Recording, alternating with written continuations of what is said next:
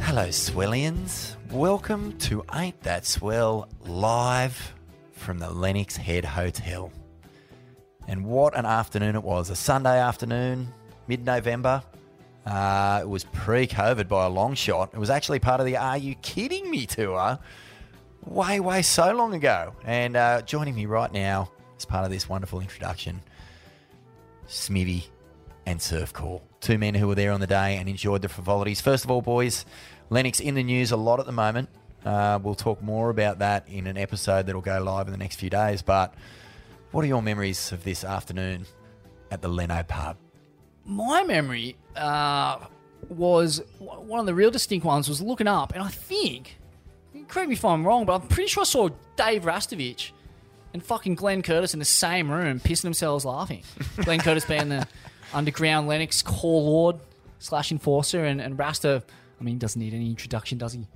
But uh, yeah, I mean th- that that show to me was like Sunday Arvo. I think the best thing about that show actually was uh, what went down afterwards. Like everyone just spilled out in the car park. There was fucking three papery wizard hats going around, and I, I think I got a, a couple of drops of the cleanest liquid lysergic off uh, the Raro Tongan Spiro Lord Maddie Mad, and up uh, dosing myself at a waterhole a couple of months later, and it was the cleanest. Um, so like I just love the kind of the just the party afterwards uh, in the car park. It was so rigid classic. Fucking, I was you know hanging out in a circle full of weird, fucking buzzed out ancient Kiwi dudes who've been living it in Sumbawa for like fucking twenty years, waffling on. It was a classic other. It was Surfcore. Yeah, I was a different time back then. We just, um, I just fanged it up the coast from uh, Taree after the bushfire crisis, and um, I hadn't slept in you know nearly three days, and first one over the wood really hit me, and um, yeah, pulled up the handbrake a bit on on my performance, but it was uh, it was a really fun fun day. And Yeah, I thought you were from- just shitting yourself because you were sitting next to Margo the whole time. Oh mate, he's such a he's so dreamy. nah, and um, yeah, Durbo was there, and Wilko was there, and Margo was there. Mm. It was iconic, and uh, yeah, the crowd was actually to think that Glenn Curtis and David Rastovich were in the same room and happy and peaceable.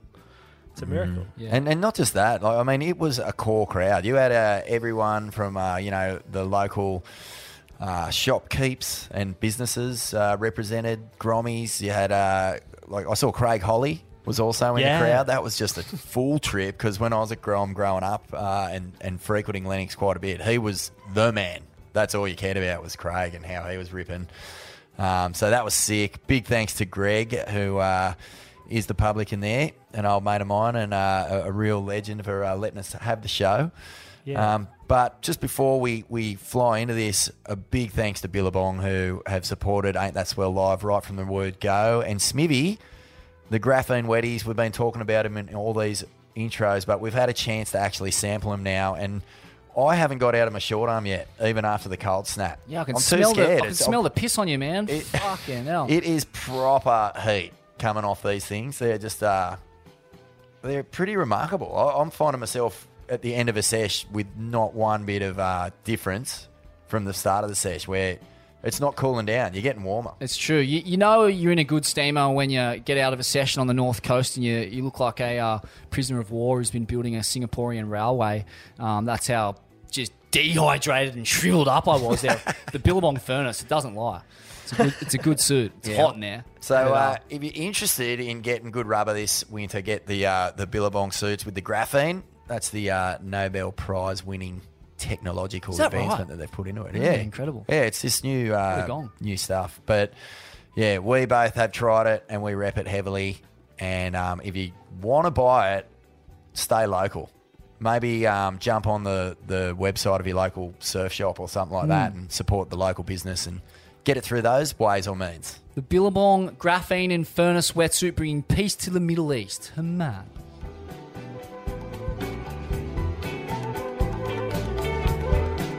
Hey, uh, well, first of all, I'd like to say, and the ASP are gonna find me, 'cause I want to be a part of this fucking dumb wannabe tennis tour. You know, I think they got their his testicles so far up their mouths that this is bullshit. You know. I'm not thinking about that right now. I'm just thinking about having won the world title and, and hopefully trying to win another one someday.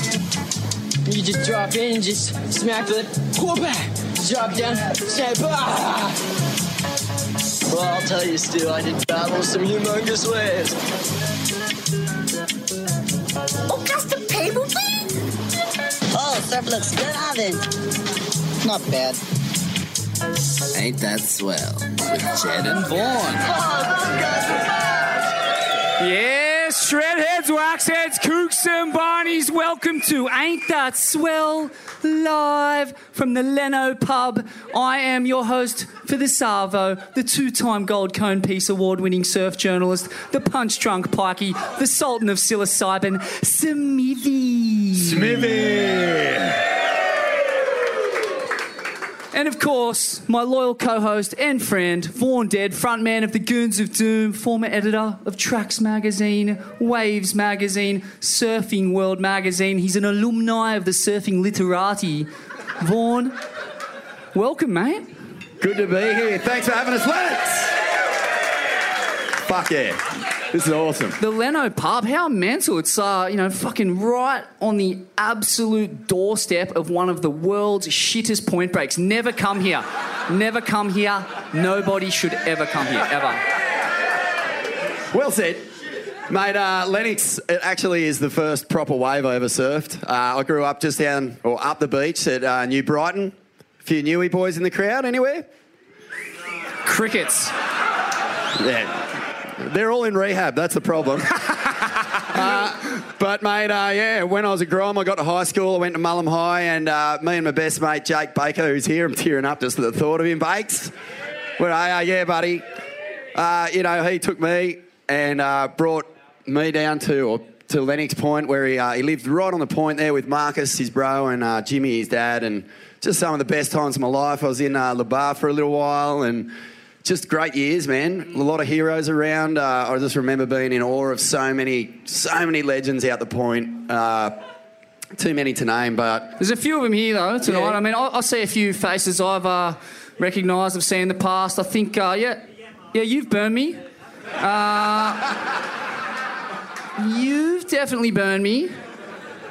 And uh, that guy up the back there, you keyed my car, you cunt, you fucking. yeah, it's a friendly crowd. They love sharing.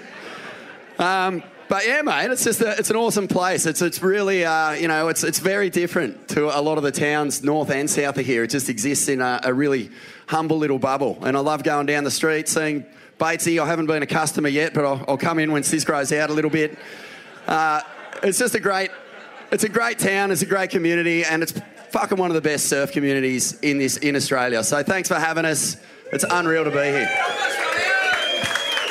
Up the Swellians. Yeah, and uh, fuck, mate, just so much iconic surfing's gone down here over the years. I mean, for me, it was all about uh, fanning the fire, the section out here in the July swell of 2001. Just fucking mindless. I don't think uh, there's been a, a more synchronised kind of performance between a surfer and a wave. Mate, like than Fanning and Lennox. Maybe it was Curran and J-Bay, but. Uh, Mate, the only VHS that got more of a, a wear out of my uh, player was the, the Tommy when Tommy Lee had uh, Pamela Anderson bent over that speedboat.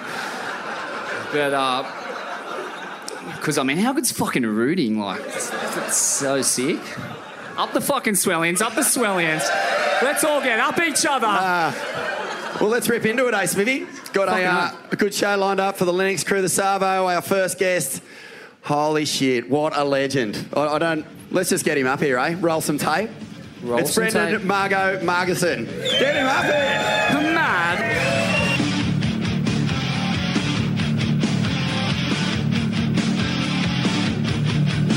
Fix your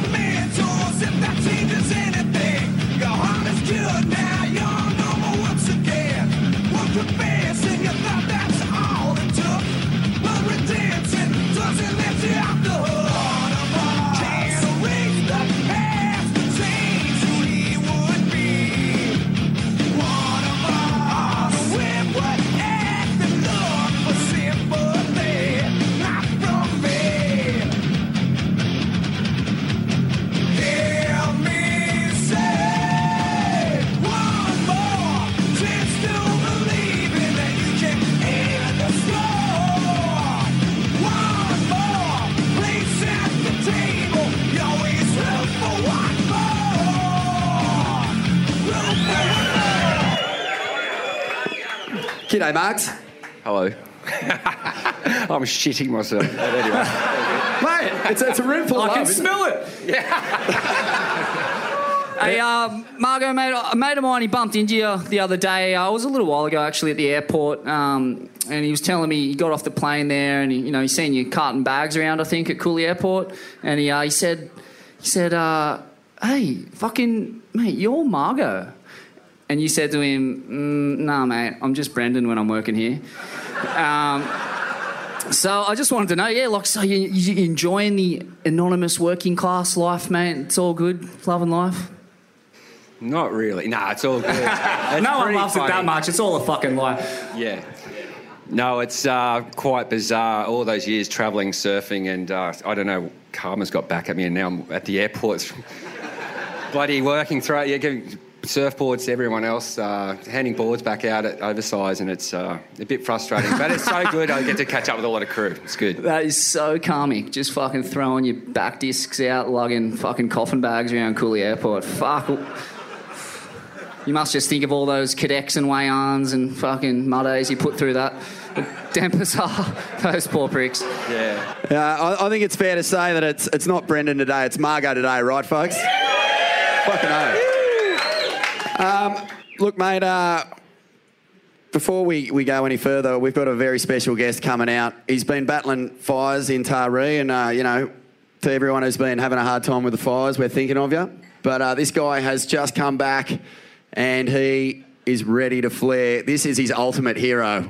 It's Surfcore 2001.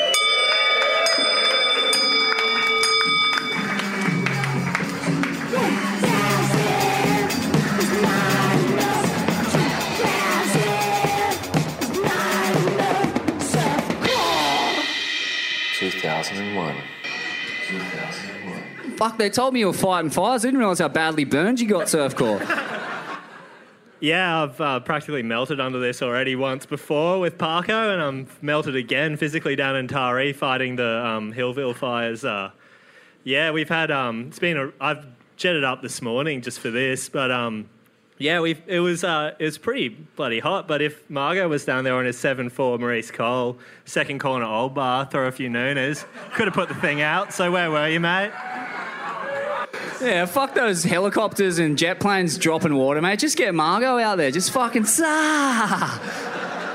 Throw some buckets our way, mate. New career we're from the airport. perishing. bloody um yeah unfortunately this is the biggest tragedy to me. I mean like you know there were actual legit house fires but the um unfortunate richard meldrum one of the co-founders of hot tuna had his sheds burned down which had pretty much the best board shorts in like 8108s they're like the most iconic boardies ever Are you aren't kidding they me? We lost the whole So- fucking stockpile of 808s, man. That's you've- heavy. If you've got No. any hot tuna gear, hold on to it for a bit because it just went up massively in value because the entire stock just got totally depleted. But um, luckily he's safe. and- Fuck, that's yeah, radical. Shout out to the RFS for um saving you know so many people's houses down there. Fucking oath. Up the RFS, mate. Shame on the fucking government for cutting funding, you dogs. Yeah, mate. Um, and fucking ScoMo and his mob, the fucking degenerate. And we may as well shout out the, the sponsors as well. Uh, you know, this can't happen if we didn't have the backing of, of Billabong, who have basically fucking for some unknown reason thrown support behind this shit show that we run here. I was just watching the low res video going, yeah, that sums us up pretty good. uh, so a big thanks to Billy's. They've been on board since the start. They're fucking legends. Uh, custom footwear as well, child eyewear, and Road Mikes who are looking after us as well. So thanks very much. Should we uh, call up our next guest? Yeah, man. Right, well, uh, this know bloke is. is, Who's that? a uh, triple crown champ, a pipeline master, a world title runner up, a bloke who snapped his pelvis in half and pipeline and still managed to sire a beautiful little girl. Well done. It is the Olympic surf coach, Bede Durbidge. Welcome him up here.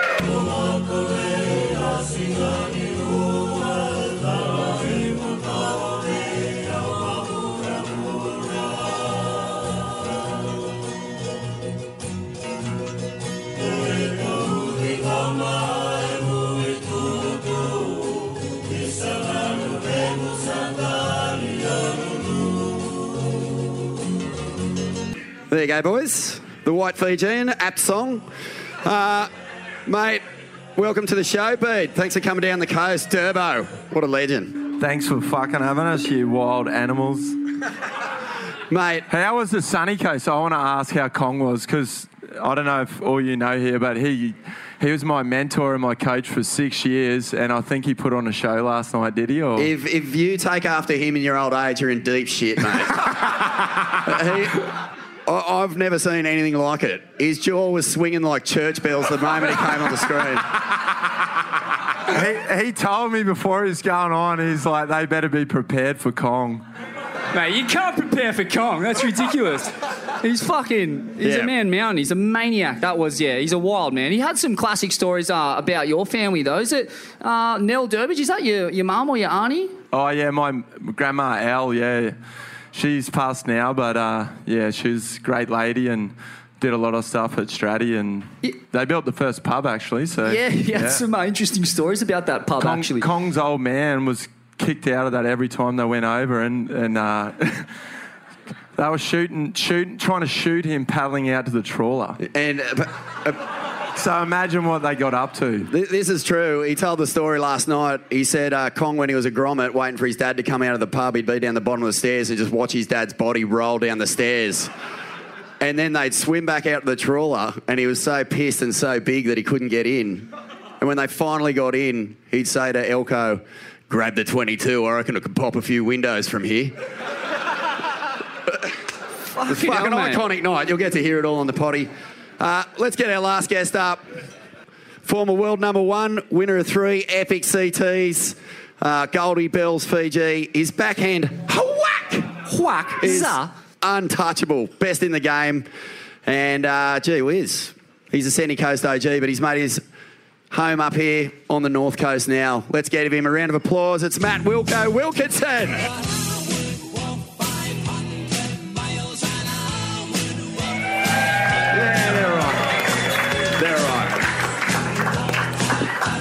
Right, we'll start with you, Margo. I know you. I know you grew up in Byron, man, and I, I just wanted to know, like, you know, what kind of a town was it then, and, and what did your olds do for a living? Give us the uh, rundown. Oh, yeah, my parents, oh, my mum worked in real estate. My dad was just a chippy, cruised along. But yeah, it was an awesome place to grow up, Byron. Uh, very, you know what, the surf was still crowded back then too. But uh, I don't know, it was pretty more localised, I think, back then. It was, yeah, and same as Lennox. And Yeah, right. What does Byron Don't know about localism? Newey, but- What does Byron localism uh, look like? I'm thinking, you know, fucking guys getting choked out by sarongs on the beach and getting choked out by their own man bun, shit like that. Yeah, no, not back in the early 90s, but uh, that crew was still around. That's hilarious. Yeah, right. And uh, and talk to us about the waves, man. Like, uh, you know, what kind of Did they- surfing? Did they throw mushies at you? To get you no mushies. No, I never did mushies. Oh, really? Never?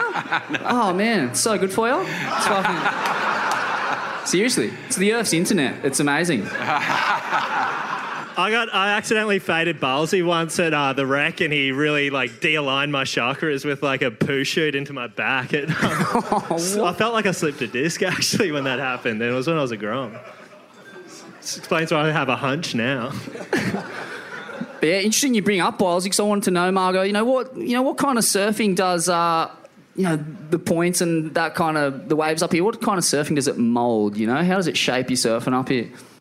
Yeah, well, very fortunate where we live. We got obviously Lennox was down the road, and some sick beach breaks in Byron, and we got the pass. The pass is pretty shit, but anyway. Uh, but uh, yeah, and Mate, all, there's, all the there's that many man too. buns, lighting torches, and grabbing pitchforks coming down here to get you now. it's always hard to get away with the pass, but um, there was just it was more so the you know the the people the surfers there. Was, the quality was amazing. We had Noel Graham, Rod Anderson, and just to name a few, um, Bylesy from Newey, absolute legend. Yeah, what was it like to grow up in the shadow of Jeremy Byles, the ASP 1991 Rookie of the Year? Yeah.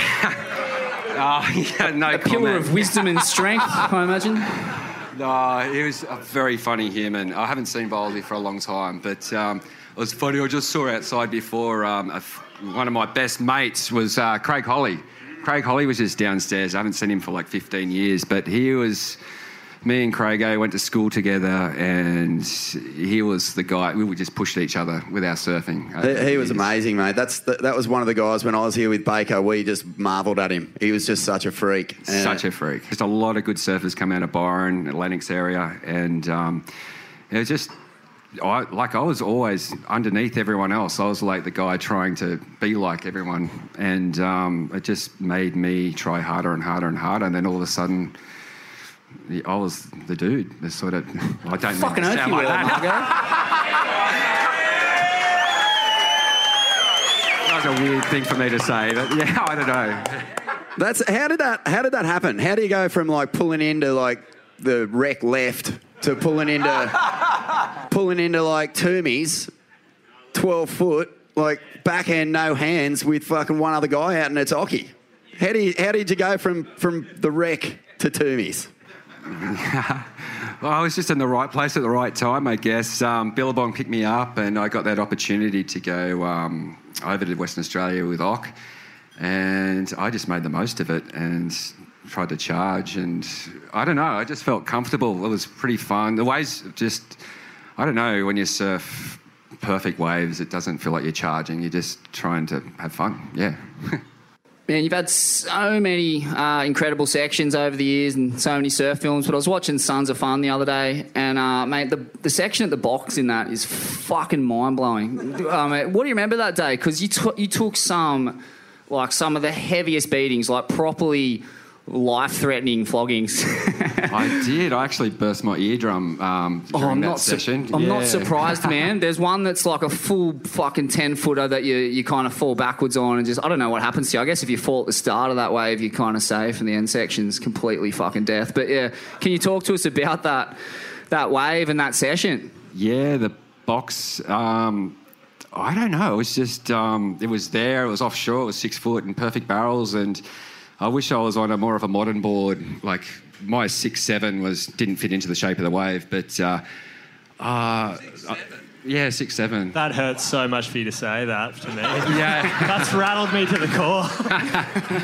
you, you could But have it done was- it. Anyone could do it, it's you. Well, you did it. You fucking you got coned out of your mind as well. You got spat out of some mental ones. I did, I did. But um, there was, I don't know, the waves are just perfect and you don't really think of the consequences or you don't think of anything else except trying to make the wave and just trying. I'm always trying to better my surfing and you don't really care about the wipeouts, you're just trying to make the barrel or try and make a maneuver and that's what I've just done throughout my career is not worry about anything else except trying to me perfect what I'm trying to do personally. Yeah. Yeah, and I'm, I'm so fascinated about that wave, uh, especially at that size. Like, can you just talk us through it, how it all functions out there, how the lineup fits together, like how you uh, get a psycho on without fucking dying on that end section? At the box? Yeah. I don't know. Just don't think. Yeah, just that charge. yeah. but it, uh, you can only do that for a certain period. I'm not sure about everyone else, but when the waves are big and heavy, I just have that mindset for like 20 minutes, half an hour, and just go hammer and tong. And then after that, then you start to think about the consequences and what shit can go down, and you sort of start to yeah fade away after that. But I used to just go hard for like half an hour. What was it like, Bede? You were on the, the Billies team when you were a Grom, uh, getting to Hawaii and having someone who doesn't give a fuck about the size of the waves and, and you're having to paddle out with them. Oh, yeah, it's it's so amazing sitting here to, next to Margs because he was one of my mentors as well. And when we were like 17, Margs would take us in and we'd have our house at log cabins and there was like Cairns, Ace Buchan, um, Austin Langridge, bunch of Rasta even stayed there too, bunch of other crew and Margs would take us out and like the most terrifying surf. I was fucking shitting myself, and Margs would just own it every time, and and then you just have to step up, but. It was it was crazy, like going under Marg's wing for those few years in Hawaii, and that's yeah. I, I put that my success down to yeah hanging with this bloke right here. Sick. One of my favourite things to do on this show is just to, to pick pro surfers' brains about, you know, what makes Margo Margo be. Like, talk to us about his surfing, you know, just the things. Fuck, fuck this thing. Um, the, the things that, like, you know, just you took away from it, you know, watching him surf, his approach, his technique, the way he positioned his body, all that kind of shit. Oh, I don't know. I just watched all those videos you said, like Sons of Fun, Bunyip Dreaming, like Green Iguana, over and over again. And I'm, I don't even know if I've told Margs this yet, but like that's who I idolised. Like that was who I wanted to surf like. And then as I got older, I got to fucking go to Hawaii and stay in the same house, and he'd drive us to the beach, and it was so surreal. And um, but one thing that stands out to me was especially this one session at Rock Piles, like, and no one back then videoed or whatever. Margs paddled out on his own. How big was Big Red? How what size board was that? Nine foot board, and he went out there, and he was like, he didn't give a shit about like photos or footage or anything, and like that's what he get, he's a free surfer, so he gets paid for that. But he went out there and put on this show. Like all of us Grommies came in and just sat and watched because it was so special. Like the surfing he was doing, that he was laying down the craziest tracks, and I was like, "Fuck, that's epitome of surfing." It's like. Don't give a fuck about anyone. I'm just out there and I'm going to rip shreds off. Respect. Massive respect. It was crazy. It was like that's like imprinted in my mind forever. Like it was. It was. If you were there on that beach at that moment, it was pretty special. Fuck yeah. Hey, Wilko, Wilko, did, did goofy footers give one flying fuck about anyone who stands natural footed or what? Nah. Occy.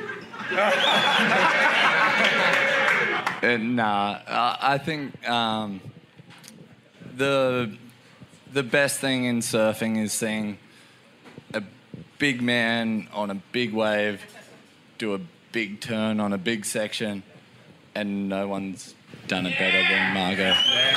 So, um, but yeah, Occy off the bottom's pretty fucking good. Goofy life. Uh, last night, just just before we move on from the mentoring, last night Parko's told a story. Was saying, you know, Margo's coming on. And he said, "Oh yeah, Margo was a, a great mentor, except for this one time I was I was had to get a flight home because I had to make this contest, and." I get into customs and all of a sudden they're just pulling me aside and they're going, What's this? What's going on? Margo had put a packet of minced meat in his board bag. and he was just getting absolutely reamed. It was like, mate, uh, he was the did you have fun?" cheekiest grommet, though. He's, Yeah, he so deserved that. But yeah, I don't know about immigrations now. Would probably kill me for that. But anyway, Did you actually do that? Mate, um, Frozen, a frozen packet. can you tell us just, uh, w- can you tell us about like how those films sort of changed your life? You know, uh, Sons of Fun, uh, Bunyip Dreaming, the McCoy films in particular, and then later on Gainey, of course, he had a good working relationship with. But like, how did your life change? Like, one minute you, like I said, in Byron, next minute you're just all over the world. You know, you, you're on the Billabong Challenges surfing against Kelly, Machado, all those sorts of guys. yeah, I still don't know how to answer that question because I was like the young kid from Byron Bay, just completely just in awe of what was happening and didn't. I actually didn't understand what was happening. I was just go, I was just just a cruisy young Byron Bay grommet, just going with the flow. And it's funny when you go off the flow, things do happen for you. And um, yeah, I was just all I wanted to do was surf, and um, everything just fell into place, I guess. So um, I was just yeah, it was an honour to surf with Jack and. Um, like Occy was my idol too. What Bede was saying about me, so I was just couldn't. I was blown away that I was hanging out with Ock, and um, I think that helped improve my surfing as well because I love goofy footers on their back end. It's like, especially Wilko too, mate. Unbelievable. Like, love watching you surf. Hundred percent. But uh, yeah, it's just that caliber, Jack McCoy, Occy, and then tagging along with those guys is amazing. Well, what's your best Occy story? Because you were camping out in the desert with him. Uh, it was sort of like at a, at a bit of a crossroads in his life, I suppose. Things were, were sort of going well one minute and, and not so well the next. Wh- What was your best? What's your best memory of Ock? Oof, I don't know if I'm allowed to say too much. I Who wants to hear an Occy story? Oh, no. A safe place, No, mate. Doesn't have to yeah. be his biggest tear in. Just something oh. you saw that you just thought, fuck, that's unbelievable. Oh, I'm not sure, but It was pretty bizarre. I don't want to throw Locke under the bus. I actually saw Locke at D-Bar the other day and he goes, don't throw him under the bus, Mugs. Come on. I, I knew this was coming. No, yeah. Oh, what comes to the top of my head? Uh, well, after the first Green Iguana with him, we stayed at the casino at um, Perth for two days or whatever, but um, he led me astray there. Uh, anyway, but he actually got on a bit of a bender and went to France straight after. And I remember helping him get, well, to the, he was pretty out of it. And then he, then he actually went to France, but he went MIA over there for quite a while. Um, I'm not sure. I heard he, I heard he peppered his boards in the sand and. Oh, is that true? Yeah, a beach cleaner and then ran over someone's boards. board and wanted to swim back home, but that's pretty heavy. But yeah. Ah, it's a fucking classic mistake. We've all been there, Margo. yeah. But uh, mate, what I'd love to know too, like those days uh, when you were doing all your surf travel, you know, it was it was pretty rough in those days. Just the tra- the surf travel itself, like it wasn't, uh, you know, the style of luxurious uh, gallivanting around the globe that uh, the pro surfers of today do. Can you can you explain to us just how rough it was? Like, uh, was there any classic stings or just like a classical fucking torturous travel story? I love those. Yeah, you never know when something funny is going to happen on this show. Uh, not, I can't really. Hmm, I'm not sure. Or even I- just your best Indo sting. I love a good Indo sting too. I'm actually a bit mind blanked with. Um, but it's just a lot of time in transit, I guess. And then when you're in transit, you get, well, I don't know, you drink at the bar sort of thing, and just get a bit sidetracked. But uh, yeah, nothing to just flights not working out or whatever. And I don't. You just go with it. Yeah, yeah. I, I got one for you. Uh, years ago, uh, Margo and I went to the Philippines. We went to Cloud Nine, and uh, it was a bit of a motley crew. We had Zane Harrison and Robbie uh, Johnson and uh, Mick Kane. Yeah. NPJ was there. Caney was there. Uh, it was a big crew, but Andrew Johns came along as well. He's got a famous history with this pub. Oh, what did he do here? Yeah, oh, don't worry. But uh, anyway, we- had to catch this uh, giant ferry, this old old car ferry. We started playing drinking games in the in the in the ferry on the way. It was like 28 hour trip to get across this this strait. And we all just ended up getting torched, and, uh, and Margo and I were sharing a room, and I was on the top bunk, and he was on the bottom, and I wake up in the middle of the night, and I just see him standing in the corner, just pissing into the corner of our room. Anyway, we got to the Cloud Nine and it was absolutely pumping. Fuck, it was going off. I don't know how. It's a pretty fickle wave, but we scored it. And uh, there was a little comp on that you won, I think, or did Percho win it? Percho won, Percho yeah, won it, but uh, you got uh, some incredible waves out there. And uh, after that comp, we decided to have a game of rugby league, you and Johnsy versus the rest of us.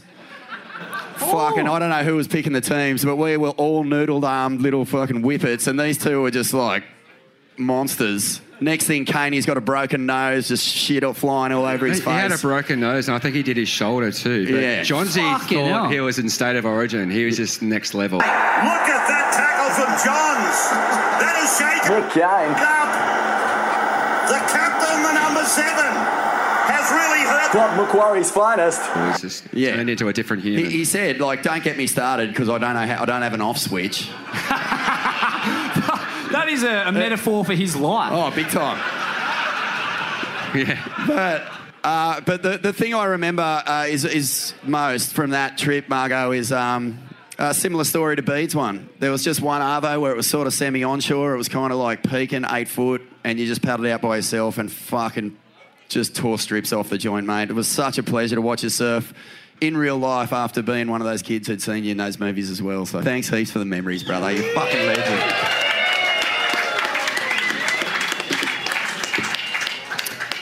Can can we get um, a big east swell and some onshore wind, and Margo to just put fires out from the top of the state down to the bottom? Just one big section at each beach. It'll go 50 miles inland. Solve hell. all of our problems. Solve it all. Solve it all. Be over tomorrow. This fucking shitstorm of fires. But uh, Bede, mate, North Straddie. What a bizarre place to grow up. Uh, how did your olds end up there? And yeah, what was life like uh, for the white Fijian? Oh, it's pretty bloody good actually. It was, uh, A couple of cones for sure. Oh, yeah, I went through the cone era about 10. I was already out of it by 11. Um, it's funny on an island when you're throwing yourself under the bus, mate. Nah, I was talking about I getting would tell barreled, but like it it's all good. Tell it how it is. Um, there's not much going on over there. Small population. You, uh, yeah, you get exposed to things pretty quick, and then, yeah, you can Like go what? one way what or are you the getting other. exposed to? Marijuana. Marijuana, the burning weed with its roots in hell. Island vibes, fucking mate. It's a plant-based uh, herb, and I've got no problem with it. I mean, if you're going to be exposed to cunts fucking drinking ten schooners every night, why not fucking watch people rip a couple of billies? What's the difference? Exactly, but uh, yeah, I know. I, I, I, I, that was short lived for me because I was went hard and I was, yeah, I haven't touched it since actually. Greened out and fuck that. Yeah. nah, totally. It seems to do it to you at that age. It's like uh, that kind of 10 to 14 age, I think you shouldn't smoke pot. And then, like, I feel like the adolescent years, it's um, it, it kind of, it's agreeable. And then at that Saturn returns period around 27, 28, it starts to really fucking hammer you again. But then you kind of, you ride that for a bit and you come out and it's all good again. Like, I'm loving these CBD oils and THC oils and shit, man. It's unbelievable. So good for you. Incredible. Great. So good for your microbiome, your gut health. Couldn't have recommended it enough. But uh, yeah, man, North Straddie, how did your olds end up there? Like, how did they, yeah, how the fuck do you end up on that island? Yeah. Oh, for me it was yeah. Obviously, I just grew up there. I didn't have any other idea how I got there, but um, yeah, my grandparents. You seen that uh, Pamela Anderson, Tommy Lee clip? Because that might give you a couple yeah, that ideas. was pretty much it. But uh, nah, my grandparents or my great grandparents actually originally, and yeah, they were kind of the first white settlers over there actually, and and uh, granddad he started the first pub, the first barge, the post office. Um, yeah, like Fuck, do you look got- like that come from Monopoly with that hat on? Like, It was. Uh, yeah, I don't. They didn't have any money, but there was just nothing going on, and What about uh, Bob Minty's surf shop there? That's got to be the hottest real estate in Australia.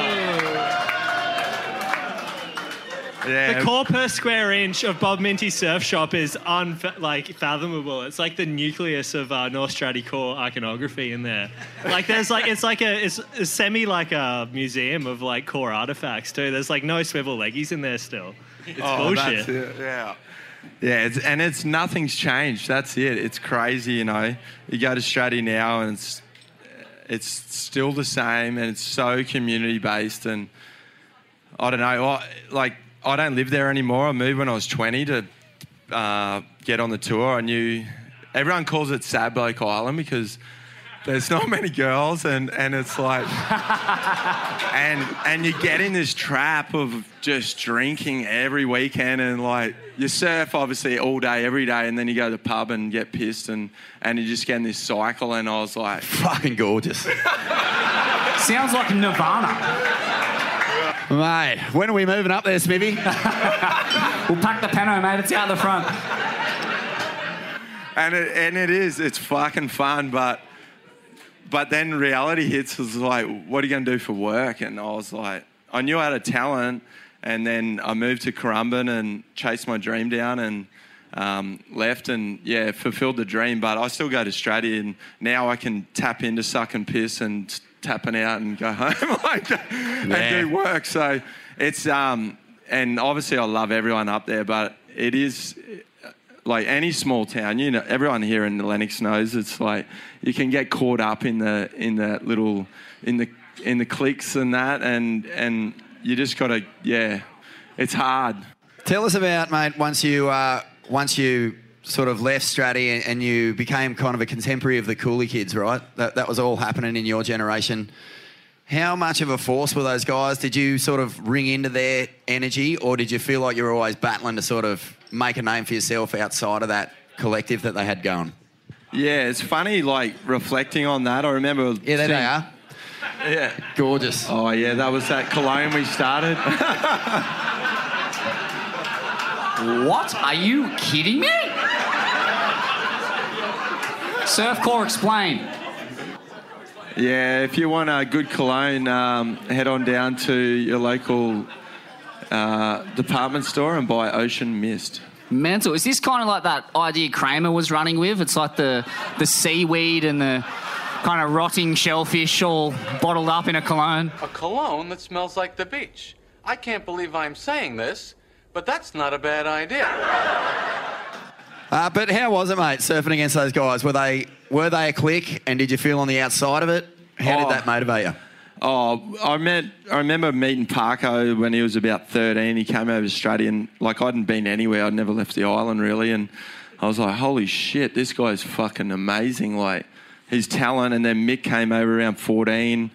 Like they were on doing Billabong Quiksilver trips when Mick was back with Billabong, and I was like, Shh, "Far out! This is this is the level like you want to get to." And and I don't know. I just made friends with him. I remember swapping boards with Mick when I was like 12 and riding his board and he rode mine and and then I was as it progressed they were just like obviously went to stardom like way way up there in uh, in those levels and I was like fuck you know I want to I want to I want to go go there too and and um, move down the coast and and yeah I was sort almost an outsider but I didn't give a shit I was like Did they like you, or did you like them? How did it go down? um, No, they. I think they like me. I don't know. You never know, eh? Like, hey, Bede. Hey, mate. How you going? Yeah. What a fucking kook. Yeah, you seen that guy surf? Fuck. yeah. Oh, a couple of times, I don't know. I got a bit of a wild streak, and they'd say, "Oh, you're being a fuckhead on the piss," you know, like pull your head in. First year Oh, on that's tour. mates. That's first year mates. on tour, that was like, I don't know. I was just so excited and like, they're, yeah, they're just like maybe just tone it back a little bit, but, um, but yeah, because you're so used to surroundings on Straddie, you can do anything because it feels like family. Like they lo- like they'll love you unconditionally, and then you go in the big wide world and you be a dickhead, and then you're you're sitting on the curb by yourself, you know. So Mate, I can't. I just can't believe Eugene Fanning is going to bed. Uh, excuse me, mate. This is a little uncouth. Please behave yourself? I think you're a little intoxicated, Bede. I think it's time to go home and uh, put yourself in a taxi, mate. You're embarrassing everyone. You're making a scene. Uh, mate, let's let's take a look at a, a few moments from your life because uh, we want to get to some nitty gritty moments. Uh, this is a, a, a good one, the 2012 Fiji swell. You're you're one of the only four guys. You, four guys surfed a heat on this day. It was you, Raoni Monteiro. Oh, Melling! Fucking oh, Lennox Head's finest. Adam Melling.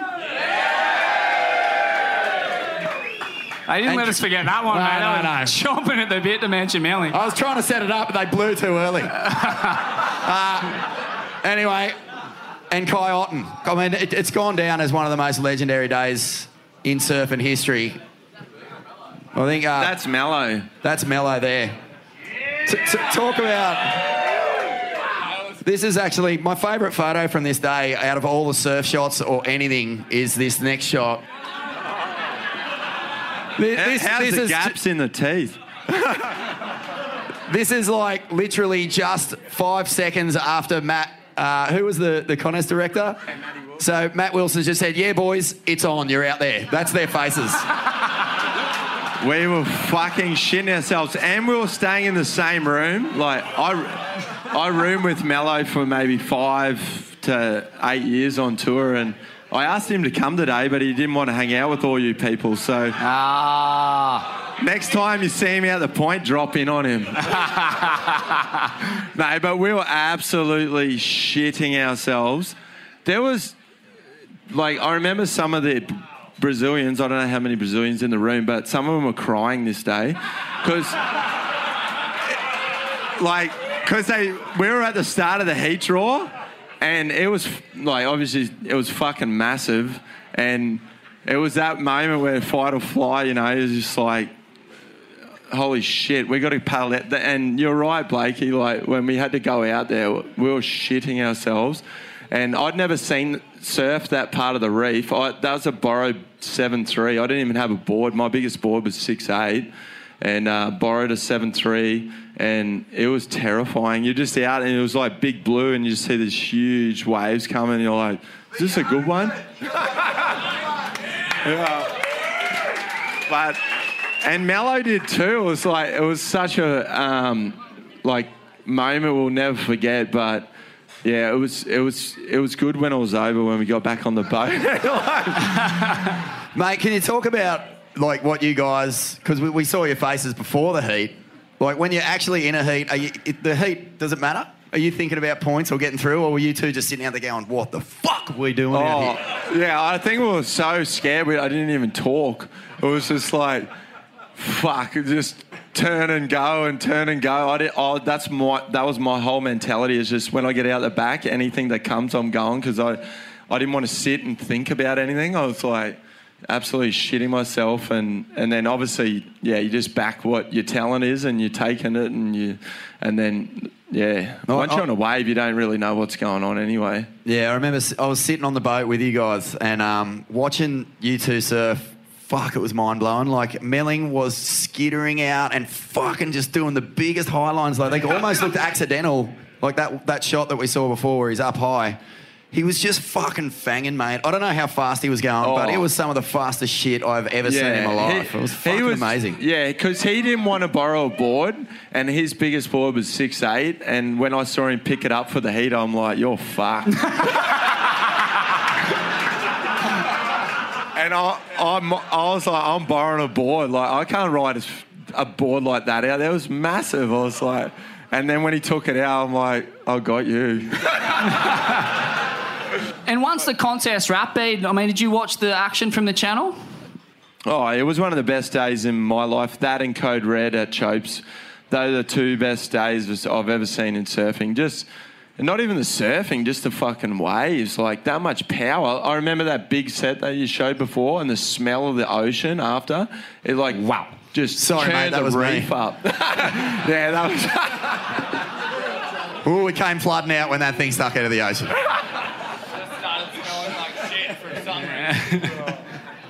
no, but that was, yeah, that was, I'll never forget that for sure. And who was your, you know, who was the standout performer in your opinion, or who just did something that, you know, you fucking just blew your mind?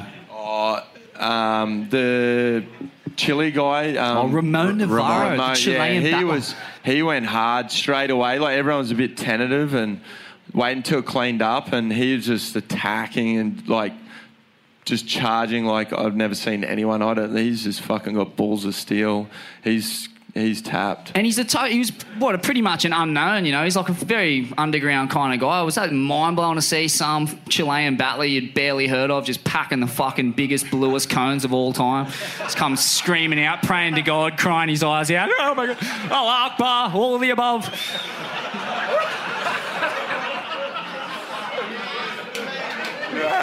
I don't know. He's, yeah, he's he's he's seriously psycho.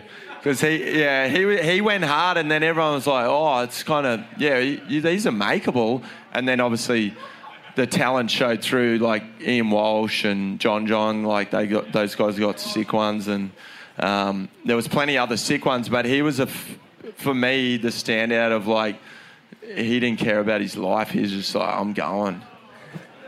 My favourite wave of that whole day was right at the very end of the day. Dave Wassel. They kept the uh, they kept the commentary running, so he was working, and he, he lives for that surf. That's all he does. He's got fucking boards longer than this pub in his garage, and, and he had to sit there fucking commentating that like you know once in a lifetime swell all day long. And he finally got in a boat and got out there. It's sort of getting dark, still maxing out.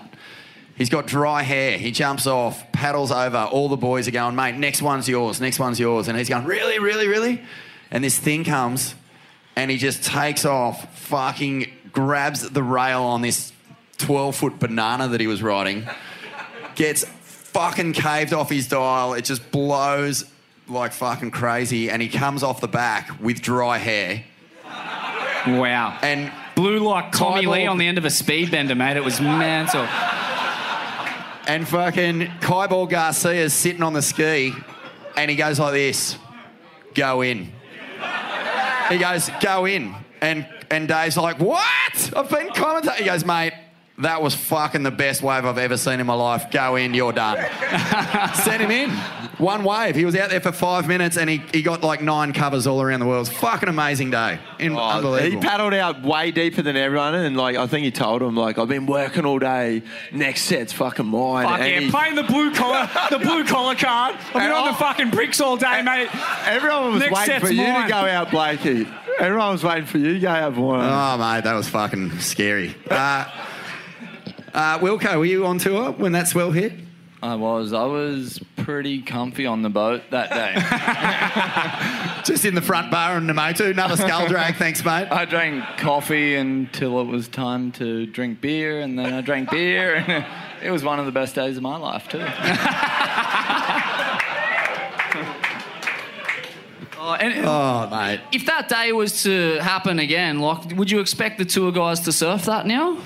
To have the right boards and the, to be able to do it? Um, I I don't think so. I think it does like if you have two hours to catch one wave on a day like that, that's fair.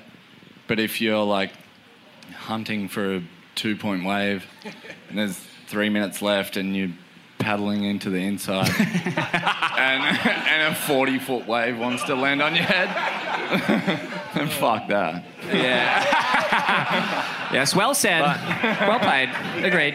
Well, I don't know. All right, let's go to another pretty major moment in your life, Bede, sort of towards the end of your career. This was hectic, mate.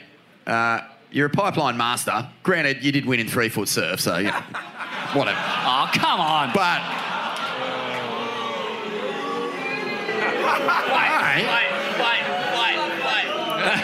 Well, look what happens when he gets big. He breaks his pelvis in half. but can you talk us through this this wave? This is the one.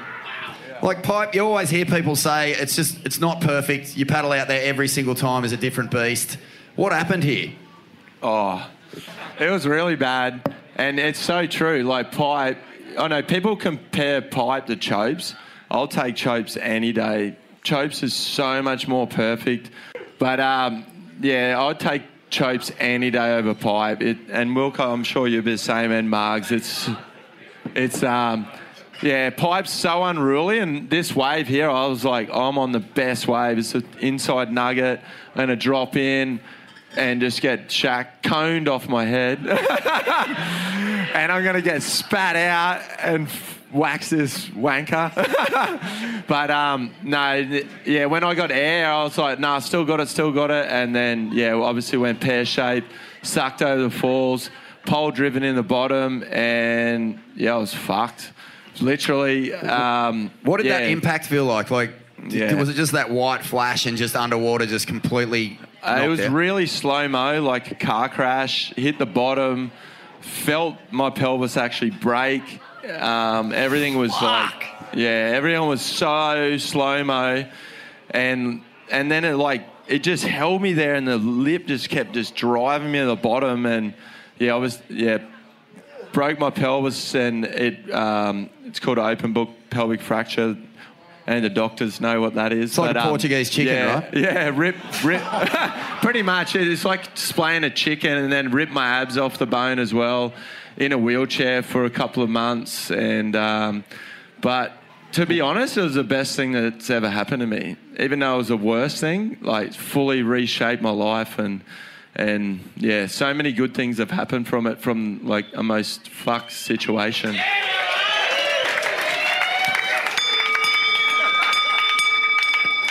Is all that hardware still in there? Uh, I got the 16 centimeter rod out of the back, um, and still got What, the. what about the 16 centimetre rod at the front, mate? Yeah, How's no, that no, that one's 22. That's 22. still. How do they get the fucking rod out of your back? Like, uh, how Yeah. do, is that a whole other surgery you need to have? yeah, Through the got- eye, mate. Yeah. Oh, no. no, no, he's got that out, but still got the uh, another plate and screws in the front. But um, yeah, I wouldn't wish it on your worst enemy. It was it was hell.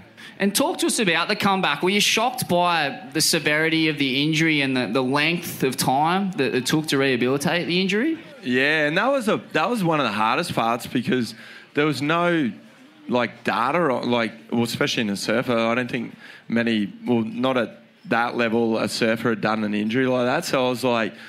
I remember when it happened, and I came to after morphine for a couple of days, and I was like, "When am, I going to be good for snapper? Am I good for snapper?" And they're like, "Oh," wouldn't tell me anything, and then and then as I started getting progress, then I started like, oh yeah, it'll probably be 12 months kind of thing to come back. But yeah, it was it was definitely uh, one of those um, injuries that you just yeah you just had to go through and and rebuild and like enjoy the little little wins. That was a big thing for me. It was like because it felt so far away, like surfing and getting back on tour. I was like, I don't know, like if I can get upstairs and sleep in my own bed, that's a win. If I can, yeah, do anything like, yeah, that's a win. You know. Wow. That's huge. Hey, uh, I know you guys were booing me before. Fuck yous. but no disrespect to this guy. He's a triple crown champ. You don't win the triple crown unless you know what you're fucking doing in solid waves. And let's just actually celebrate this moment, this next shot.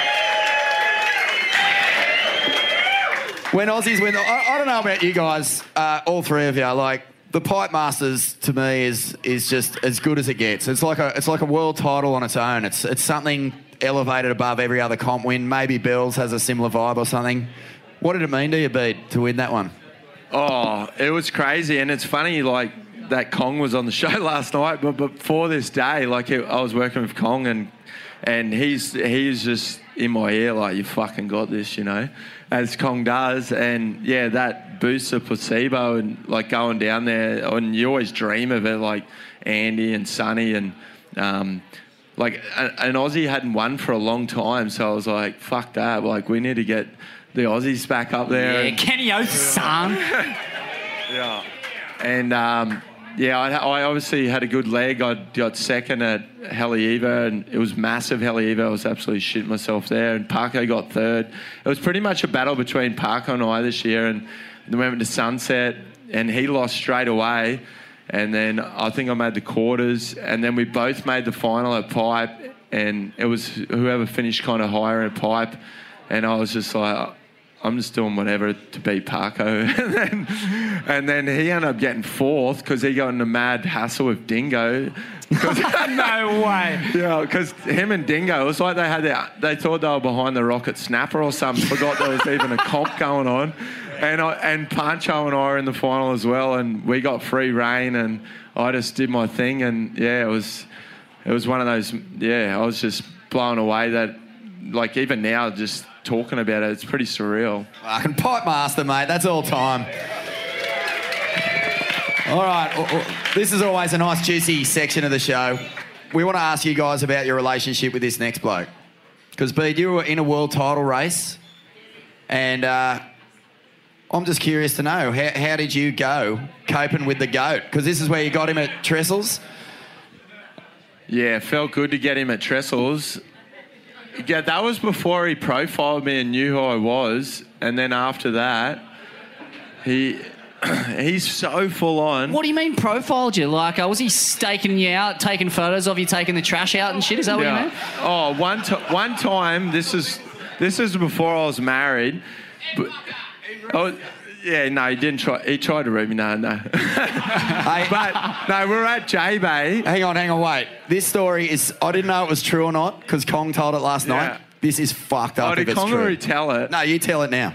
But anyway. Kong, Kong says a lot of things, so. Uh, Anyway, we're in the quarterfinals at J Bay. I was against Kelly, and the waves were fire, and I was feeling good. And then about half an hour before it, he comes up, sits next to me, and I was with Taryn, who's my wife now, but um, at the time, anyway, he comes up and goes, "Oh, you know this girl, Lindsay?" And I was like, "Yeah." And he's like, "Oh yeah, I was just hanging out with her like when I was on the coast, and she said to say hello." And I was like, Massive like- reptile. "What?" And he's like, "Yeah, yeah, yeah, just hanging out with her." And yeah, I was like, and then he just walked off, and I was like, Oh my lord. Wow. And then obviously Taryn's like, who's Lindsay? I was like, I was like, oh yeah, this. And I told, I was just being honest. I was like, yeah, I, I was with her before you, whatever. Like, like we'd only just, and and then yeah, obviously, and then he smoked me in the heat. Such a cunt.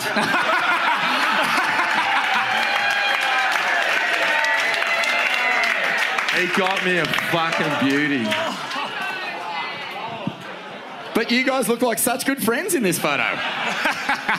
Yeah, only because I beat him. Well, you, know, you can actually see in Kelly's face here, he's looking at you going, I am going to fuck you up next time. And if we look at the next shot, A photo appears of Kelly Slater and Bede Durbidge after the final of the 2008 Rip Curl Pro at Bells Beach. I think um, this actually was a heavy final. I, I was calling this one, I think, on the beach, and um, you had the lead. It was all said and done. There was like 30 seconds to go. We were both sitting on the bowl, and he paddled over to Rincon and did a shitty little double grab and snapped you. Oh no, that was heartbreaking. That still haunts me now. I was fuck. I was so devoed. Yeah.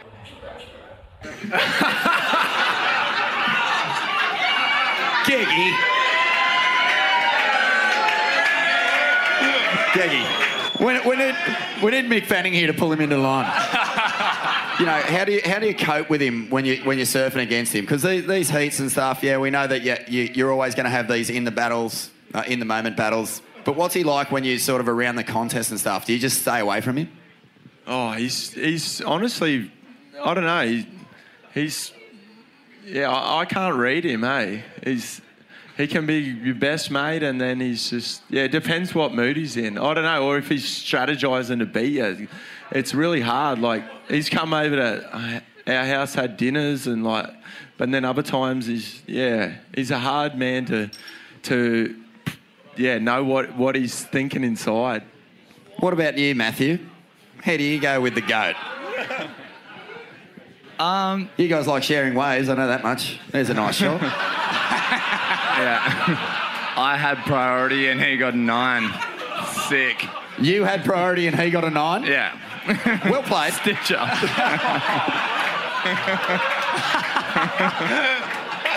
Welcome to fucking life, Matthew. um, nah, I don't know. He's definitely a pretty strange cat, but I guess all people who are that good are. I don't know. What, what, how He's many? like- how many? Like, did you have? How did you cope with him? Because like you would have been watching Kelly Slater in black and white, like all all, all of us did. What's Yeah. it like when you get on tour and all of a sudden you got him in a heat? Yeah, I thought he'd be dead by the time I was on tour.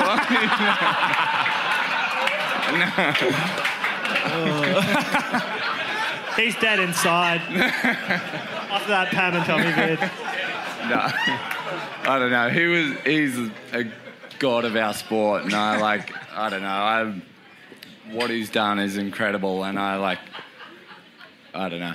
I I, I love his surfing, and I love everything he's done. But he's definitely a, a pretty strange cat. This was a, memor- a memorable moment for me. Probably me getting comboed again, doing slashes. Did you ever get him? Pardon? Did you get him a few times? Yeah, I've beat him a few times. I think Pump and J Bay winning against Kelly was like a. Fuck. Talk us through that heat, That Wilko. got me hard. What do you re- What do you remember of that heat? Uh, it's pretty much the same as my whole career. It was uh, bottom turn, backhand snap, bottom Aw, turn, come on, backhand man. snap, bottom turn, backhand snap, uh, end section. So I did a backhand snap on that. And then- that was about it.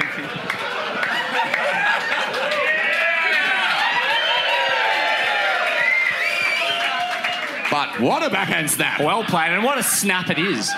Uh, Mar- Margo, what about you, man? Like, you, you know, you, you did the Billabong challenges against Kelly. I mean, you, here you are, free surfing, not having to deal with any of that fucking head noise, any of those mind games. And all of a sudden, you know, you, you're paddling out and you're basically having your surfing compared to his. What, what was that like for you? You know, J Bay was fucking pumping when you guys were there, and then up north in, in uh, the Billabong cha- challenge in the desert. Yeah. Um, How'd you cope with him? It was quite bizarre. It was cool to surf. I surfed a final at uh, the Billabong Challenge in J Bay with him, but hate, And to, it was hate to relate to things to It was- it was drugs. yeah. massive, right? Yeah, it was massive. But um, that morning, me and Powley actually, um, well, someone gave us a cookie. And I thought- oh, no word of a lie, and I don't do that. I don't really smoke pipe. Yeah, man. And I'll tell I you what, cookies drugs, are not mild, especially No. in South Africa, mate. Bit of that dirt No. and poison in the gut, dude. That will rock your World. But it was two foot in the morning, and they said, "No, the con- there's no. The, we didn't think the contest would be on that day." And then I was at Derek Hynd's place, and um, we're going down. He had a big slippery dip in his house. It was pretty trippy. And me and normal. were just having fun there. Then next minute, we look out the window, and I was like, four to six foot, and then I was like, "Oh my god!" I was like. And they're going, it's on, it's on. I'm like, I just remember being at the end of the headland, or J Bay, trying to paddle out, and I'm going against Kelly Slater. I'm just like, you kidding me? I'm like, I can't even get off the beach. That's amazing. But uh, yeah, I managed to get one or two waves in slow motion, and but uh, and I got flogged down the end. Um, but yeah, anyway, that was a mistake. Didn't wo- didn't work for you, obviously. The cookie, the edible. What was that? Sorry. It didn't work for you. No, the edible. absolutely not. Mate, I just love that you've surfed a final against Kelly Slater at Pumpin 10 foot J Bay. That is so sick. Forgot, you know, never bothered with the Kiwi, didn't bother with the junior series, and there you are, just in perfect waves against the GOAT. Yeah, it was pretty cool. That's the pinnacle of surfing right there, pretty Should've- much. Yeah. Uh, boys, we can't let this go without talking about Andy. Um, you guys, uh, Bede and Wilko, on tour with him. Uh, just tell us your best Andy story. Everyone loves hearing about him. He, like, he was such a great bloke. He had so much passion, so much rawness, but he was just honest to a fault. You always knew where you stood with him. He was fucking amazing like that. Well, oh, obviously he's an incredible surfer, but he's a wild man. But then he had this really soft, nice side to him as well. But he, yeah, he switching it out, and you definitely didn't want to get on the wrong side of him. I remember like when we were staying in the Billabong house in Hawaii, and if he lost poker, you were fucked.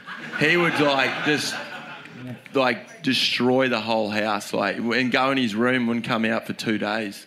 He's so competitive, like he could not handle losing. Yeah, I knew. uh, There's that famous story on that uh, Red Bull trip where he, he lost poker to Bo Emmerton and Bruce, and he went downstairs and threw his laptop out the fucking window. into the yeah, ocean. he's fucking. He's yeah, he's psycho, but obviously credible, credible surfer. And um, one one of the funniest things I remember was was uh, I went to his wedding, and the night after his wedding, he's like, "Yeah, boys, let's go surfing," and we went to um, this. Oh, no, sorry, this left in uh, Kauai. Probably have to bleep that out, but uh, carry on. But um, yeah, and we all like there's a designated channel. Like you just paddle out, and for some reason he just wants to paddle out this other way.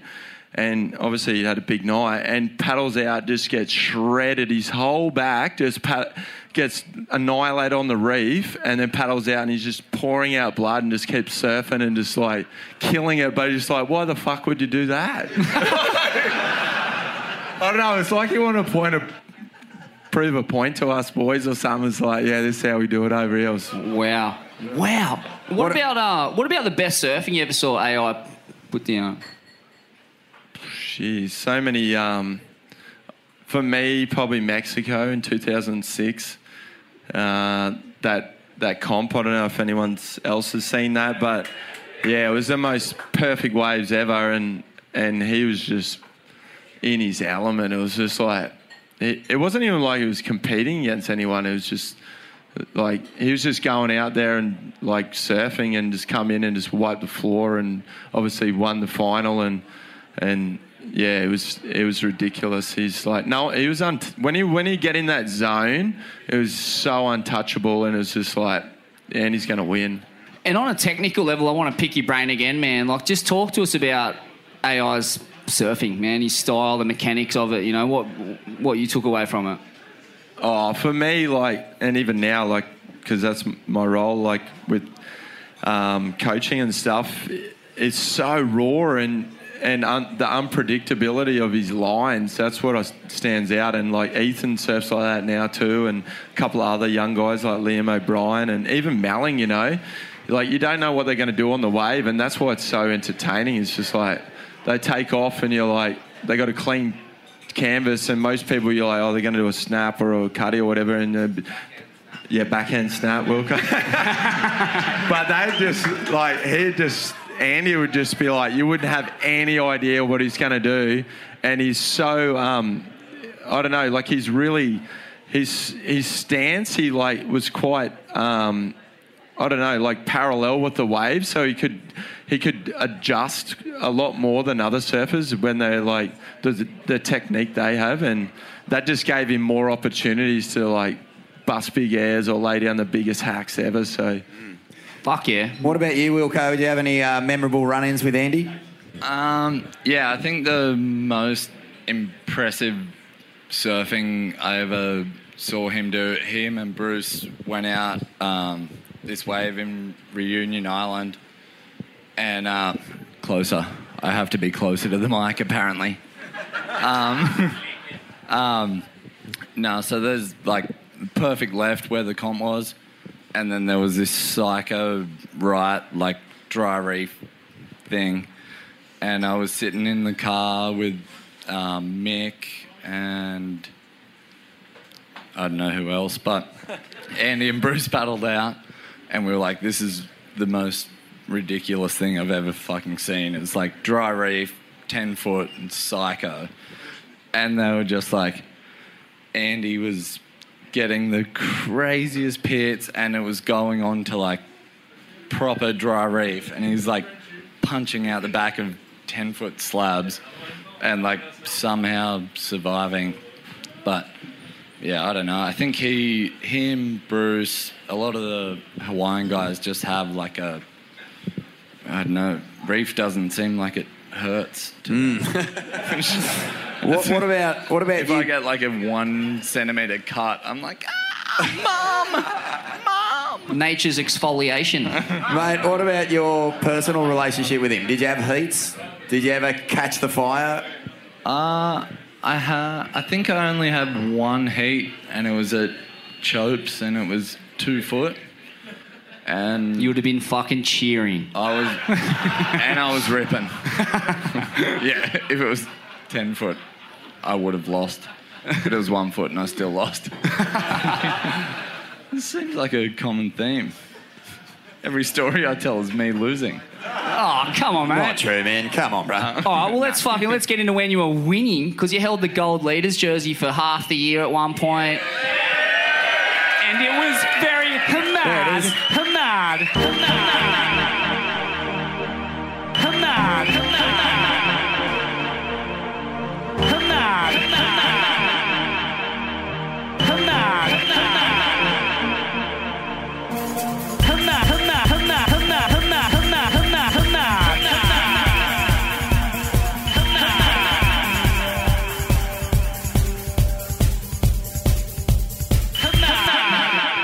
fucking mad that year. Yeah, just talk to us about that year and, and the rhythm you got into, man.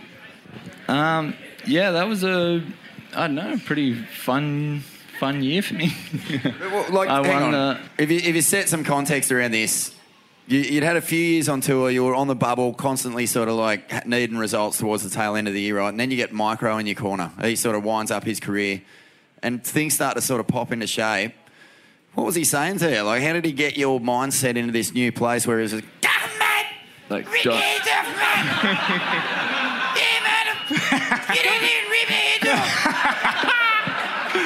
Oh, little you minor Irish jockey. Mental. so good. Fuck, he's good, Micah. What a hell man. well, well, how did he change your attitude? Um, yeah, I don't know. I think I always wanted to win, but I also was happy to go to the pub if I lost. and then I was I was paying someone to like make me win. And so if I didn't win, I was like, fuck, this is a waste of money. I love it. This is such simple logic. Very good, Wilko. Great strategy. He's a mastermind. Nah. It's so true, though. There's nothing worse than just pissing money up the wall, is there? Gotta get your money's worth. Take us through this event because this was huge. This was your first CT win, right? I mean, you should have won Santa Cruz. I don't know what the fuck you were thinking there, but That was a stitch up. that was heavy. But Taj is a this was your first win. Like, tell us about your run through the event. Did you feel like from the word go that it was going to happen, or did you feel your momentum building? Where were you Um, Yeah, I I don't know. I felt good at the start, and I was like, yeah, this is probably going to be another nice round four finish. I'm big, Um, aim high. nah, um, I don't know. Sna- I've surfed snapper since I was eight years old, and I've always thought that I could do well out there. I've done backhand snaps for a, lot, a long time. um, and no, I was I was kind of surprised my whole career that I hadn't done better at snapper. I like I feel That's fucking ludicrous. Wow. is that backhand snap? Yeah, you could call it that. I'll probably, I don't know if I'd exactly call it a backside snap. That thing's fucking bizarre. No one can do those. No one can do them like you do them, mate. Like that full pivot on the Yeah. nose and just the full tail blow. It's such a sick It's turn. mental. Talk to us about when you unlocked that move because I felt like you know you were edging along on the tour and then suddenly you just had the fucking wildest backside attack. I don't know. I Do you, think, was there a uh, point where it just clicked and you're like, "Fuck, I, I can actually do this turn like to a crazier degree than what I could last season?" or think it was. I think it was al- always there, and I'd throw it out every now and then, and then it just. I got confident enough to do it on every section that came at me. Forehand cutback section, backside snap. nah, I don't know. I was my boards felt great. My coach was uh, in my corner. Uh, I'd like to thank my sponsors. Super stokered. Is it true? We God. spoke about it. Uh, we spoke about it on the potty. Is it true that that rashy didn't come off for three or four days after the after well, the I can. I can say as uh, the two-time gold cone Two piece three award-winning days. surf journalist, I know it didn't come off for one whole day and night because I seen you the next morning kicking around Cooly in your fucking contest-winning rashy. Doesn't everyone on the Gold Coast just wear rashies to cafes and shit? Very true. We'll talk about like you're on this mad high. You've reached this crazy goal, like winning a CT is fucking not easy to do, and then you go down to Bells. Like, was was winning that comp on the agenda? Did Micro have you thinking you can fucking do this? Because no one had done a back to back, I think, since maybe Andy or Sunny Garcia or someone like that. It had been a long time. Um, In fact, Kelly Slater had done it in 2008, the year he beat Bede at Bells. Yeah, I, I definitely didn't predict it. um, it was, I don't know, I felt, the actually the first few heats at Bells felt pretty average. And then my, yeah, I was hungover. and then my heat, my heat against Julian, I needed a 9.4 or something and got a nine six that I claimed about seven times on the Fuck way yeah, through. Wilko. That was an iconic fucking clutch wave. I remember that. And I think it was the And, uh, first time we've ever seen you just grit it out. You know what I mean? Like you, were- you, your back was against the wall and you backed yourself. And I reckon your face in this photo says a lot about how you're feeling. Fuck you, Julian. you beautiful cunt.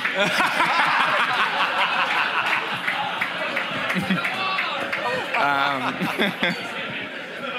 uh, no, I think that was that was a, a turning point for me in the event. I was like, I, I caught that wave, and then I was like, I can do anything, and the rest, pretty much, the rest of the comp felt easy. I was like doing back end snaps. and, and beating Jordy in the final, how did that feel? Because, you know, Yeah, everyone was going, this is the guy to beat at, at Bells. They'd been saying that for years, even though he'd never won. How, how did it feel having the white chockey in the final? Pretty good. have you have you seen how close his nipples are together? Super weird.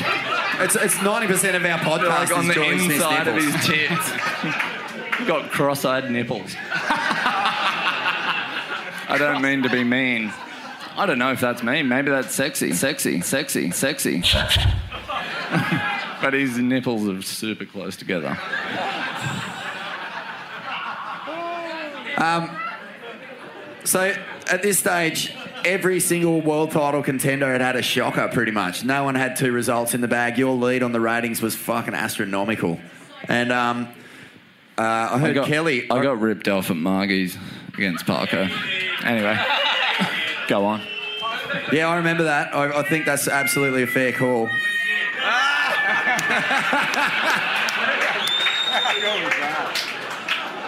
Uh, it's a fair call though. That was a fucking dodgy call, and it could have changed everything. But I mean, surfing's full of that sort of stuff. But what was it like to be world number one?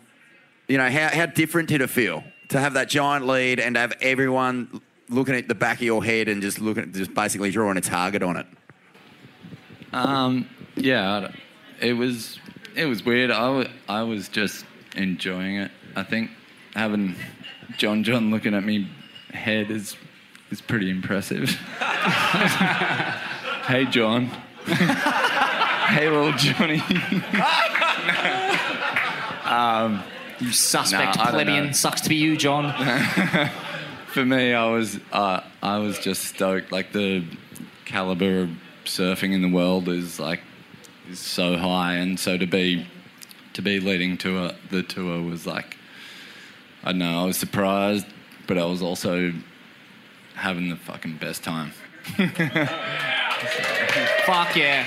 One of the all time good guy, good time guys in pro surfing. You were a kind of a, a David Boon esque, Andrew Johns esque. Stephen Bradbury. nah, come on, mate. Sorry if Steven's here. You're here. getting fucking vert, dude. Was that the you got that massive bar tab? That like after this event? It is. Yeah, there was. I'm calling bullshit on that tab though. There was like 700 vodkas. We were drinking tequila. What was the wow? What was the Wow. final number for the listeners at home? I don't know. It was like six six thousand dollars or something. Fuck, Ridgeway would have been at stoked Torquay with that. pub and everything's everything's three dollars at Torquay pub. So it was, it was solid. And uh, man, talk to us about like when you're in that kind of form. What is the what, what does the contest preparation look like? Like, what is the public not seeing? What's going on behind the closed doors with you know the Micro Surf Academy? Uh, like 10 10,000 push-ups before sunrise every day. I thought so. I thought it'd be something like that. Are you, were you doing Nah. the Tommy Raudonikis like face slap you and Micro psyching up? Nah, we I don't know. We had a pretty good program going on. We were train every day, surf twice every day, have every uh, every part of everything prepared before, like I don't know, boards, fins, wax. There was no, uh, there was nothing that we were questioning. I guess we were like ready to go every morning, and um, and yeah, yeah, and then sometimes you win, sometimes you lose. Did the same shit while I was losing. But yeah, right. Fuck. I was gonna say it's a fucking it's a fickle game, pro surfing, mate. You're top five in the world and pretty much booted from tour the next year. Or uh, yeah, I mean, how, what was that like, dude? Like just the that roller coaster. Um, yeah, it was. I don't know. It was weird. I had the last the last year when I fell off tour was like I felt like I was surfing better than the years before. I felt like everything was in place to to do well, but um, I don't know. I was like losing heats with high scores. I was having heats where we both ended up with six points and I needed 6.3 points, like shitty, weird little heats. And then, um, yeah, I just thought it was going to happen and it didn't. And what is that like mentally? What uh, you know? What sort of space are you in after going through something like where you were literally so close to winning a world title? Uh, and the next minute you, you're relegated from tour. It's hard to even comprehend. Um, is this a psy- psychiatrist session? Or? A little bit, a little bit. So there's I a, definitely a, a little bit of uh, cereal box psychology that goes on in every Ain't That Swell episode. We're all just trying to Um, fucking figure life out. no, Any tips I've- you can uh, provide? No, so I, I don't know. Obviously, it was disappointing and frustrating and and whatever. But my in my life, I've got a bunch of other good shit going on. And, so and what's I'm- the what's the plan? what's the plan with your surfing? Are you just going to fucking blow the back out of it, do backside Rios all over the north coast? Yeah. I'm gonna put the fires out. Are we going to see you back on tour?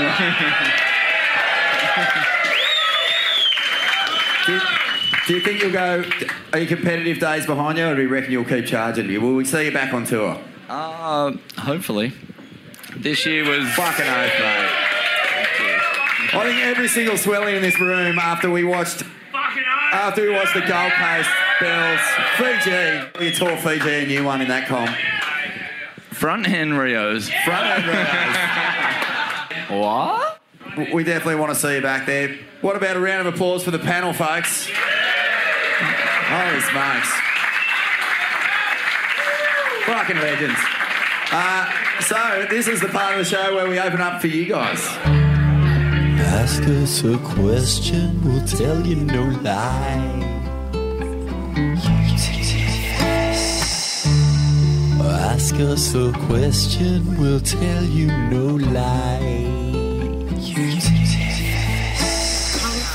Hey, Smithy. Epic Yeah, arvo mate. at the Leno pub, mate. Thanks again for having us, you legends. This section is uh, brought to you by the Metallica Billabong collab that's just about to come out. Ride the Lightning, Kill 'Em All. They're dropping all the best albums. We're giving away $500 Metallica Billabong pack to the best question. Metallica, very hamad. Go Metallica, hamad. Kev, Kev. Chance? Kev. Kev from where, mate? Kev. Everywhere, Jed. well said. So, I loved your show the other day with Tulsi and that, and it went for about fucking four hours. Yeah. Yeah, we- we ramble on a bit. Forgive me for not listening to the whole thing in one hit, but it's disappeared today. What happened? Mm, yeah, we had a slight uh, technical hiccup with that. It'll be up, it'll be back up tomorrow, but uh, uh, look, just have a couple of cone pieces and shut the fuck up, all right?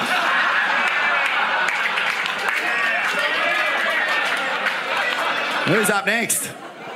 Here we go, down the front here. This is for the, the uh, whole panel, but also Durbo. Hang on, hang on. What's your name? Mark. Mark. Hughesy.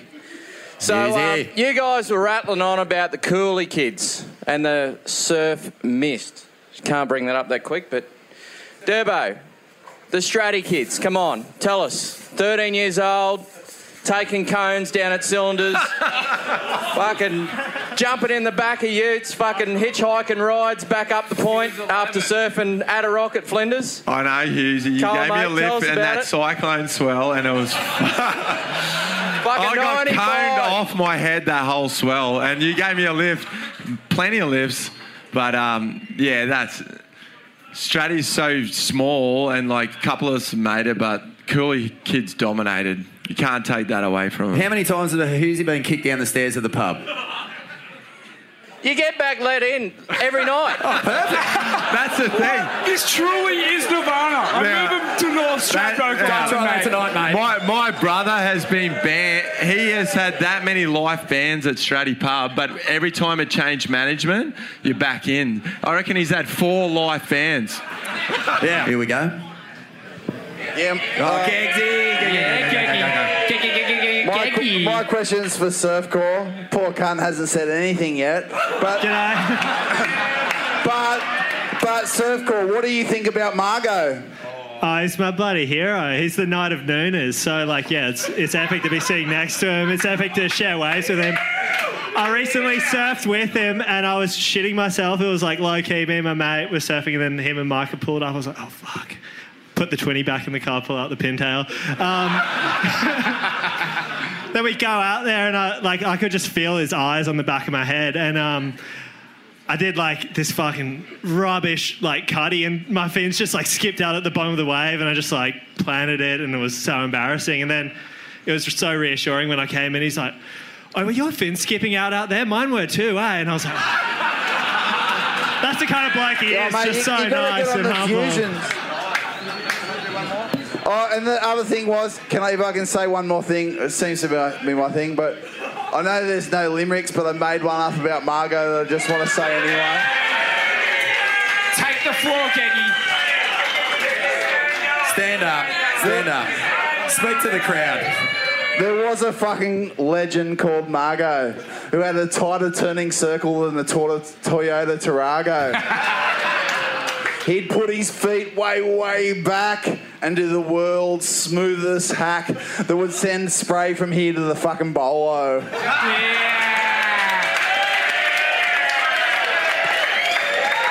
gold cone pieces are raining from the sky. He's an absolute don. Geggy doesn't disappoint. Geggy. Who else has a question out there for the panel? Who wants a Metallica pack is the question. Sauce bottle. Greetings, Swellians. Who's this? Who's uh, this? Gordo. Gordo, aka Sauce Bottle. Why do they call you Sauce Bottle, man? Uh, haven't seen Gordo since that day at Ballina. Yeah, Ballina, my friends. Question for our Durbo. Uh, 2006 or 2007. Everything to lose. Uh, basically, just repping with the Mount Woodgee sticker on the nose. Mortgages to pay. How to feel to stick it to the man and make the final. Fucking good. no, no shit. I took a 50 grand um, redraw on my home and then I was like, I'm backing myself and then made the final Snapper and Mick got me, unfortunately, but I was like, yeah, it, it felt good, real good. All right. On your tone. Thanks, Forney. Hey, Pete, I just want to ask you a couple of things. Melling's not here. He's fucking Where the babysitting. fuck is Melling? He is soft cocked it. when uh, when we were coming home from Straddie that couple of weeks ago, and we had a beer with you, he he was telling me about he nearly got in a fight with Filipe Toledo in France, and he grabbed Filipe on the ass. Him and Johnny Gannon were going to take on all the Brazilians. I think you were present. Johnny Gannon being the uh, Taj's trainer and the brow boy. It was so. It was that was a wild night that escalate, escalated really badly. Melling was calling him upside down eyebrows, and and Melling, you or half your crowd probably know Melling when he gets a full belly full of piss. He's fucking yeah. He was not holding back, and we all like it was hard to constrain him. He was wanted blood. And yeah, Johnny Gannon and like, oh, it, we had to get him out of there because it was going to be war. It was it was heavy. But I reckon we need to have a rematch with those. I reckon Melling will flog the shit out of him. Oh, that'd be mental. Like one of those kind of Russian cage fights, one of those team cage fights. I'll be psyched on that. I've seen that shit on YouTube. It's mental. Oh, new time. Great Wow, question. yeah. Love that. That's some Yeah, the core real history. dirt's coming out now. Well, here we go. Tobes? Uh, d- hey, uh, anyone uh, up there, tell us a Melling story. Tell us a funny Melling story. B, you, you travel with him for a long time. Tell us a Melling story. Yeah, that's that's a good question because uh, he- he- Melling, you, you forget just how fucking accomplished the guy is. He won at Sunset Beach. Like he's a fucking legend. Oh, I mate. know. He leaves it to the last minute, doesn't he? Like every year, like he's so talented. I guess I'll tell my story with him, but he'd lose all these heats all year, and then when I'd surf against him, he'd beat me. I was like, what the fuck? Like, one, I remember it was the start of uh, 2013 or something, I can't remember, but he beat me at Bells, and then he beat me at at fucking the box, and I was like, "Are you serious?" And you lose all these other heats, you can't even surf. Like, what the? It was like it was like he'd only try against people he like was comfortable or something. I don't know. I was like, "What are you doing, dude? You're so talented. Like he could have waxed so many people, but I don't know. He's melling, you know. He's just, he, he he's so talented, but he's super shy, and yeah, he's. I wish he was here. I'd give him a big hug. I love the guy. What, what did you make Surfcore of uh, of Melling Steez? What, what about his fashion? Is did it hit the millennial chord that you needed? He reminds me of a, a James Bond supervillain some, for some reason. Don't you reckon? To this day, 2019, I have not seen Adam Melling's knees. He is committed to those board shorts. And that fucking, like, oh, I saw him in the roughest looking weddy the other day. It was like it- it pockmarked and like it was like grey and fluoro green. It's like, yeah, it's kind of, it's like a little time capsule, isn't it? I love him, but he surfs so fucking sick. Him in separate volume is mental. Yeah. Yeah, Melling. Hey, um, just while while we're in between questions, Beto, uh, in the ISA Games, Australia finished, I think, sixth. Uh, we've got the Olympics coming up. It's a real thing. It's starting to get a little bit of uh, momentum behind it. Uh, have we got a chance against Brazil, or should we just be worried about beating Ecuador or something? I knew we were going to go there. I was just wondering when you're going to go there. Maybe Trinidad and Tobago or. Uh, yeah, I reckon, Sudan I we reckon can the beat. odds are good against Trinidad and um, Canada. Hey, what's, what's going on? Are we are we shot? Who's going to make thought the we got war torn Iraq's number two.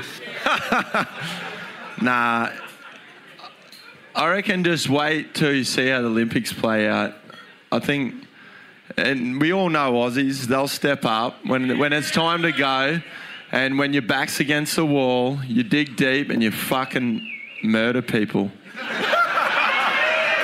well, that's going to be my final speech before they paddle out.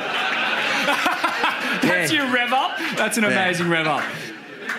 no, it, it, it is it is definitely like almost dire straits, like especially in the male side of surfing. It's definitely it's um, there's big gaps and beach breaks, aerials, obviously, and. Uh, one of my colleagues is here today, Clancy Dawson. Oh, Scum Valley's finest himself. Yeah, the pie man. Yeah, man, we're doing mad stats, and yeah, we got we got we got to make up for beach break surfing. Like obviously, Owen fucking nailed Tahiti.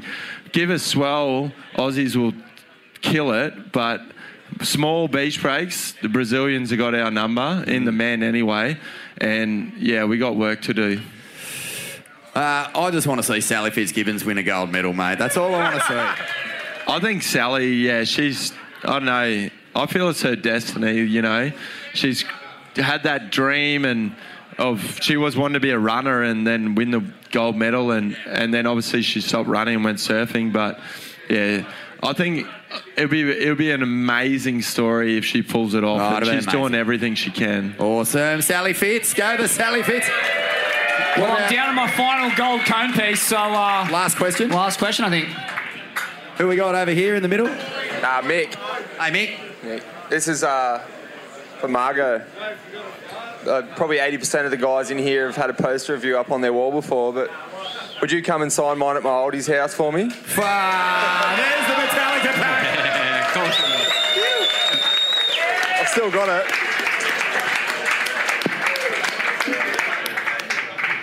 Yeah, I said yeah. Margo's yeah, going to do it. Yeah, let's go. He's let's have coming down. beers. Yeah, thanks very much. Big round of applause for our, our panel Surf Paul, Margo, Bede, and Wilko. Thanks for having us. Up the fuckers, Williams! Are you kidding me? I mean, are you kidding me? Are you kidding me? You gotta be kidding me. You gotta be kidding me. You're kidding me. You're kidding me. You're kidding me, right? Are you kidding me? This guy, are you kidding me? Are you kidding me? Are you kidding me? Are you kidding me? Are you kidding me? Are you kidding me? Kidding me? Are you kidding me? You kidding me or what? You've gotta be kidding me. You gotta be kidding me. Jeez, you gotta be kidding me. You gotta be kidding me. Oh, you gotta be kidding me. You gotta be kidding me. You've gotta be kidding me. You gotta be kidding me. You Gotta be kidding me. You gotta be kidding me. You've got to be kidding me. You gotta be kidding me, right? You gotta be kidding me. What? You gotta be kidding me. You gotta be kidding me. You gotta be kidding me! You gotta be kidding me. You gotta be kidding me. Are you kidding me? Are you kidding me? Come on, you gotta be kidding me. You gotta be kidding me. You gotta be kidding me. Are you kidding me? You kidding me? You kidding me? You kidding me, right? Are you kidding me? You kidding me? You kidding me? Are you kidding me? Are you kidding me? Kidding me? You kidding me? Are you kidding me? Are you kidding me right now? Are you kidding me? Are you kidding me? You fucking kidding me? Are you fucking kidding me? Are you fucking kidding me? Are you fucking kidding me? Are you fucking kidding me? Are you fucking kidding me? Are you fucking kidding me? Are you fucking kidding me? You have got to be fucking kidding me?